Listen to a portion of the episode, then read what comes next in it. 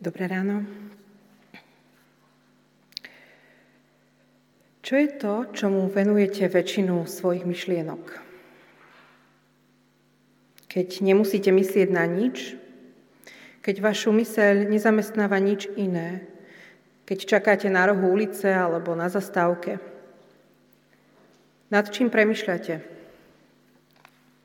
O čom snívate? Britský arcibiskup William Temple hovorí, náboženstvo je to, čo urobíme so svojou samotou. Čokoľvek, čomu dávame väčšinu našich myšlienok, to, po čom túžime najviac na svete, to je náš Boh. Náboženstvo je to, čo urobíme so svojou samotou. Nedávno som sa rozprávala s kamarátkou o tom, ako si už niekoľko mesiacov každé ráno robí biblické zamyslenie.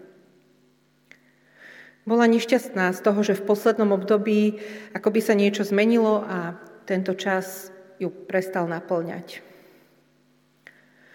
Spočiatku prežívala, že slová, ktoré si čítala, boli živé a naplňali ju vedomím Božej existencie a blízkosti.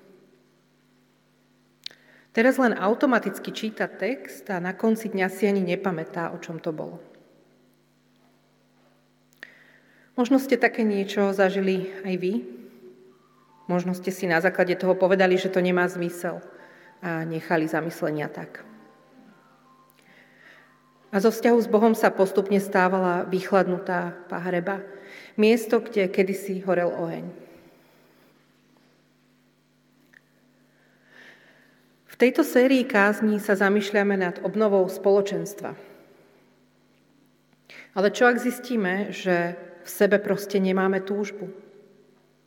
Nielen túžbu po komunite, ale ani túžbu po Bohu, ktorá by nás motivovala k ďalším krokom vo vzťahu k Nemu. Prečo by sme mali ráno skôr vstávať a čítať si z Biblie, keď nám to nič nehovorí? Prečo by sme sa mali modliť, keď pritom nič necítime? A prečo by sme mali chodiť do kostola, keď nám to nič nedáva? Pozrime sa na Žalm 63, ktorý sme čítali na začiatku a skúsme v ňom hľadať odpovede na tieto otázky. Tento žalm sa začína význaním, akýmsi výkrikom. Bože, Ty si môj Boh. Toto teda nie je človek, ktorý by Boha nepoznal. Naopak má s ním vzťah a predsa prežíva akúsi prázdnotu. Pamätáte sa na tie dni uprostred leta, keď nás horúčava doslova paralizovala? Sotva sme sa dokázali sústrediť na prácu, nevedeli sme si poriadne oddychnúť, lebo teploty neklesali ani v noci. Hydrometeorológovia hlásili extrémne sucho. A ľudia, ktorí sa živia obrábaním pôdy, sa bezmocne pozerali na popúkanú zem. Ako veľmi sme túžili po daždi, po vetre, po ochladení. S nádejou sme sledovali, keď sa na oblohe, oblohe objavili mračná, sľubujúce búrku a na Facebooku sa vyrojili načené statusy, keď čo i len na chvíľu zapršalo. Takto prežíva autor žalmu, Dávid, svoju túžbu po Bohu. Nie je to len nejaké chvíľkové prianie. Bolo by fajn, keby si sa tu na chvíľu objavil. Je to existenciálna túžba človeka, ktorý vzťah s Bohom vníma ako životnú nevyhnutnosť, bez ktorej bude stratený. Evangelikálny pastor Tim Keller v tejto súvislosti hovorí, prvý znak autentickej kresťanskej skúsenosti je vedomie Božej neprítomnosti. Prirovnáva to k chuti do jedla. Máme ju v okamihu, keď si uvedomujeme, že jedlo tu nie je. Je to vedomie neúplnosti a toho, že nám niečo chýba. Toto vedomie, naša túžba po Bohu je dar. Ježiš hovorí, že nikto nemôže prísť k nemu, ak ho nepritiahne Otec. No myslím, že je to tiež niečo, čo môžeme v sebe kultivovať. Chuť do jedla totiž možno stratiť. Napríklad pre chorobu alebo vtedy, keď si vezmeme tabletky na potlačenie. Podobne môžeme stratiť túžbu po Bohu. Existuje totiž mnoho iných spôsobov, ako naplňať pocit neúplnosti a prázdnoty. Lákajú nás rôzne únikové cestičky a my často vyplňame hluchý priestor sladkosťami, hrami na mobile, brázdením po internete, nakupovaním, vzťahmi, Netflixom alebo snívaním o budúcnosti. To, čo potláča našu túžbu po Bohu, je hriech v tom najširšom zmysle slova. Čokoľvek, čo spôsobuje, že sa netriafame cieľa – že nenaplňame zámer, pre ktorý sme boli stvorení. Dní plynú jeden za druhým a my strácame Boha zo zreteľa. Ani nám nenapadne, že by mal čo povedať do toho, čo dennodenne riešime. Dobre to vyjadril C.S. Lewis, keď hovoril o tom, že pozemské radosti pravdepodobne nikdy nemali ten účel, aby uspokojili našu hlbokú túžbu po Bohu. Mali ju len prebudiť vyvolať tušenie toho skutočného. Louis píše, ak je to tak, musím si dať pozor, aby som na jednej strane nikdy nepohrdal pozemskými požehnaniami a nezabudol za ne ďakovať. Na druhej strane si ich nikdy nesmiem pomýliť s tým, čoho sú len kópiou, ozvenou alebo odrazom. Myslím, že preto je také užitočné z času na čas sa postiť. Táto tak trochu zabudnutá disciplína nám pripomína, že potrebujeme vyčistiť svoje okná vnímania, ako to raz žartom vyjadrila na svojom koncerte jedna prešovská kapela. Tým, že si odriekneme niektoré z našich potešení alebo dokonca potrieb, vytvárame priestor preto, aby sme znovu začuli Boží šepot aby sa v nás znovu rozoznela hudba túžby.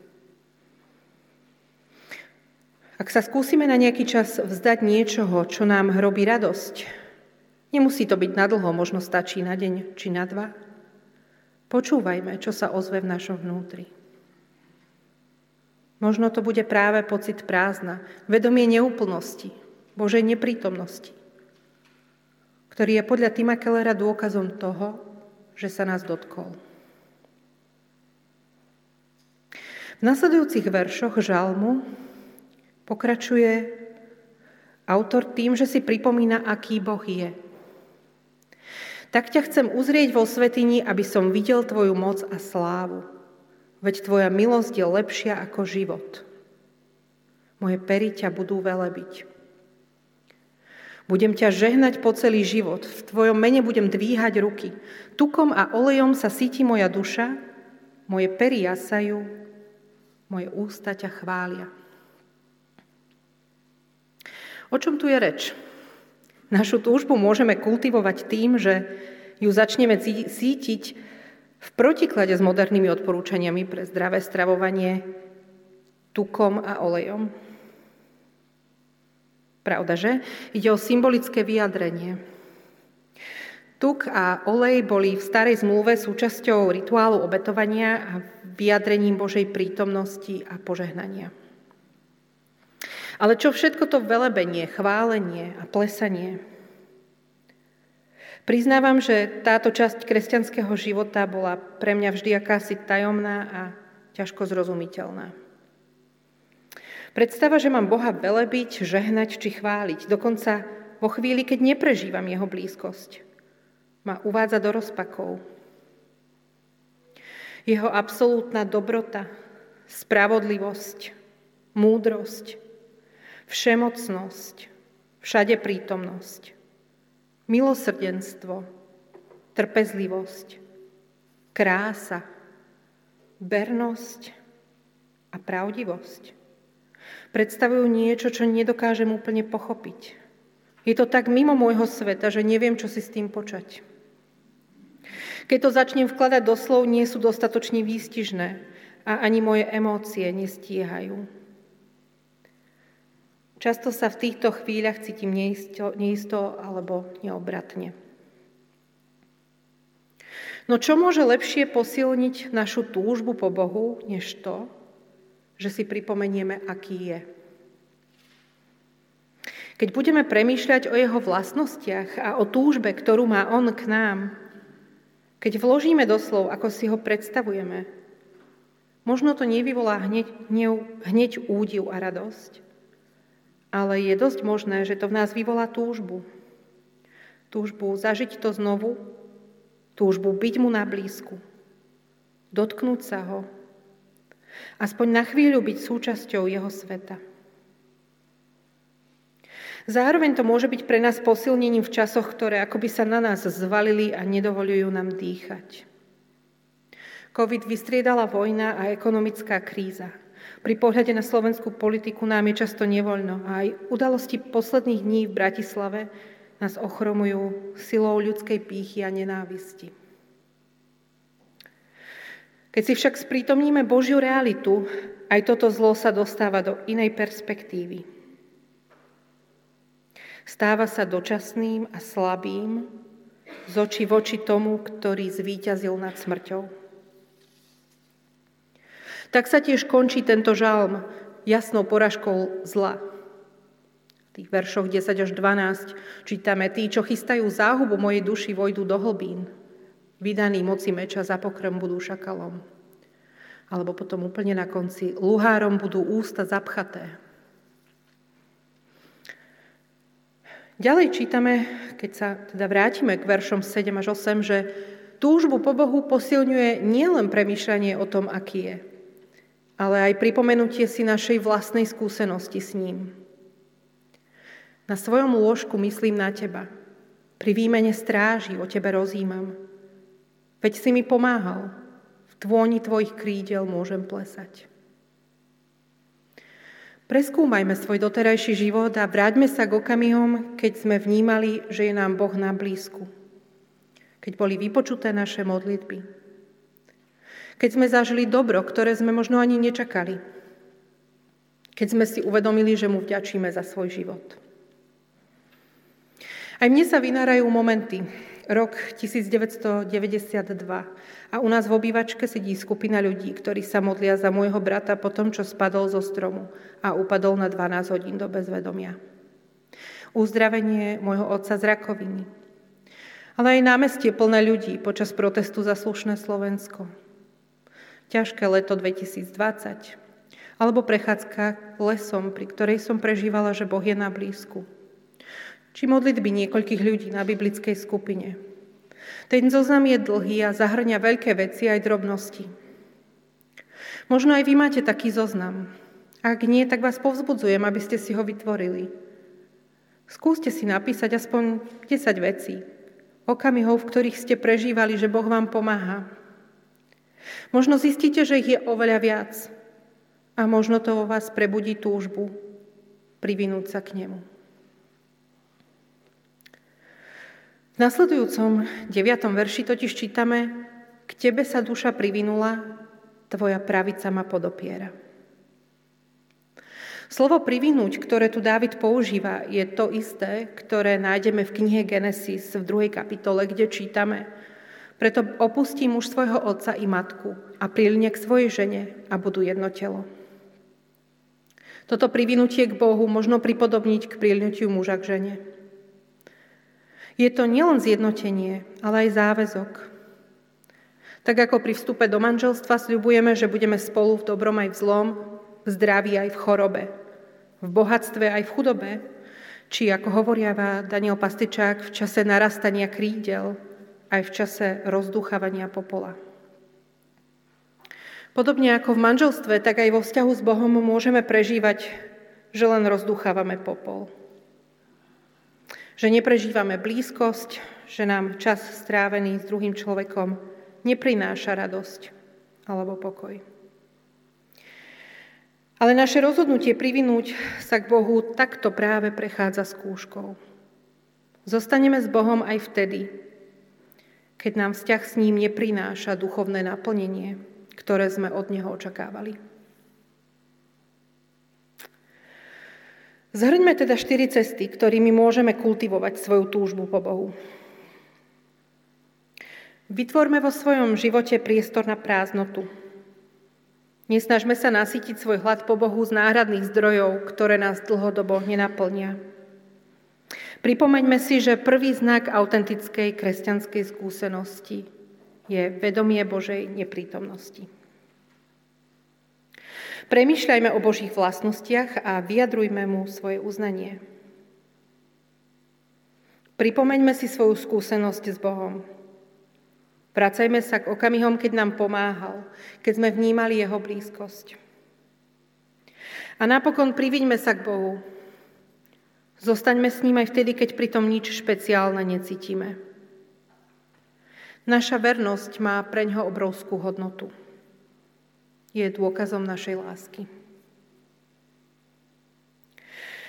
Prečo je to vlastne také dôležité? Myslím, že ak v sebe kultivujeme živú túžbu po Bohu, ostatní ľudia to rozpoznávajú. Vzbudzuje to ich záujem, keď cítia, čo to pre nás znamená. Táto túžba, túžba po Bohu lásky, spravodlivosti, dobroty, pravdy, múdrosti, trpezlivosti a vernosti. Nás môže spojiť s ľuďmi v našom spoločenstve, ale aj s tými, s ktorými na prvý pohľad nemáme nič spoločné. Napokon, ako sme čítali v krátkom úrivku z Novej zmluvy, toto je prísľub, ktorý nám ponúka sám Ježiš. Keď hovorí, že ak máme svoj zdroj v ňom, prúdy živej vody budú tiecť z nášho vnútra. Predstavujem si to ako preplnenú nádobu, ktorá má v sebe toľko lásky, pravdy, spravodlivosti, milosrdenstva, krásy a vody stále pribúda, takže ta, sa to z nej chtiac, nechtiac vylieva všade naokolo. V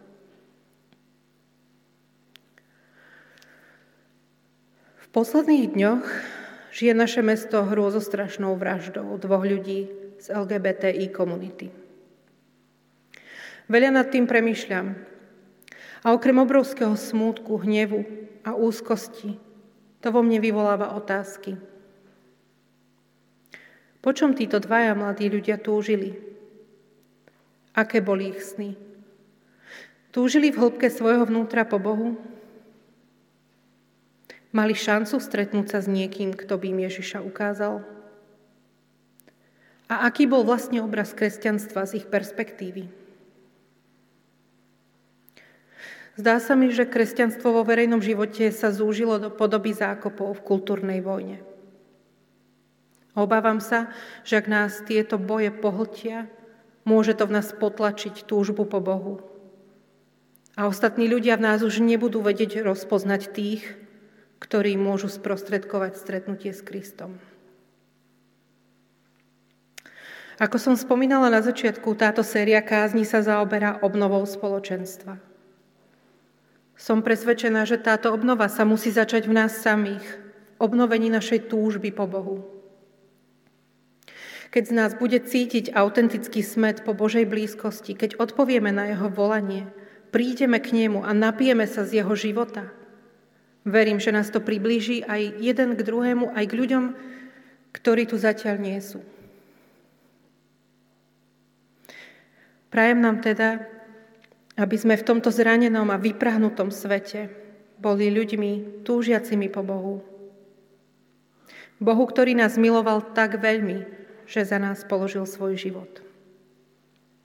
Prajem nám, aby prúdy živej vody tiekli z nášho vnútra. Amen.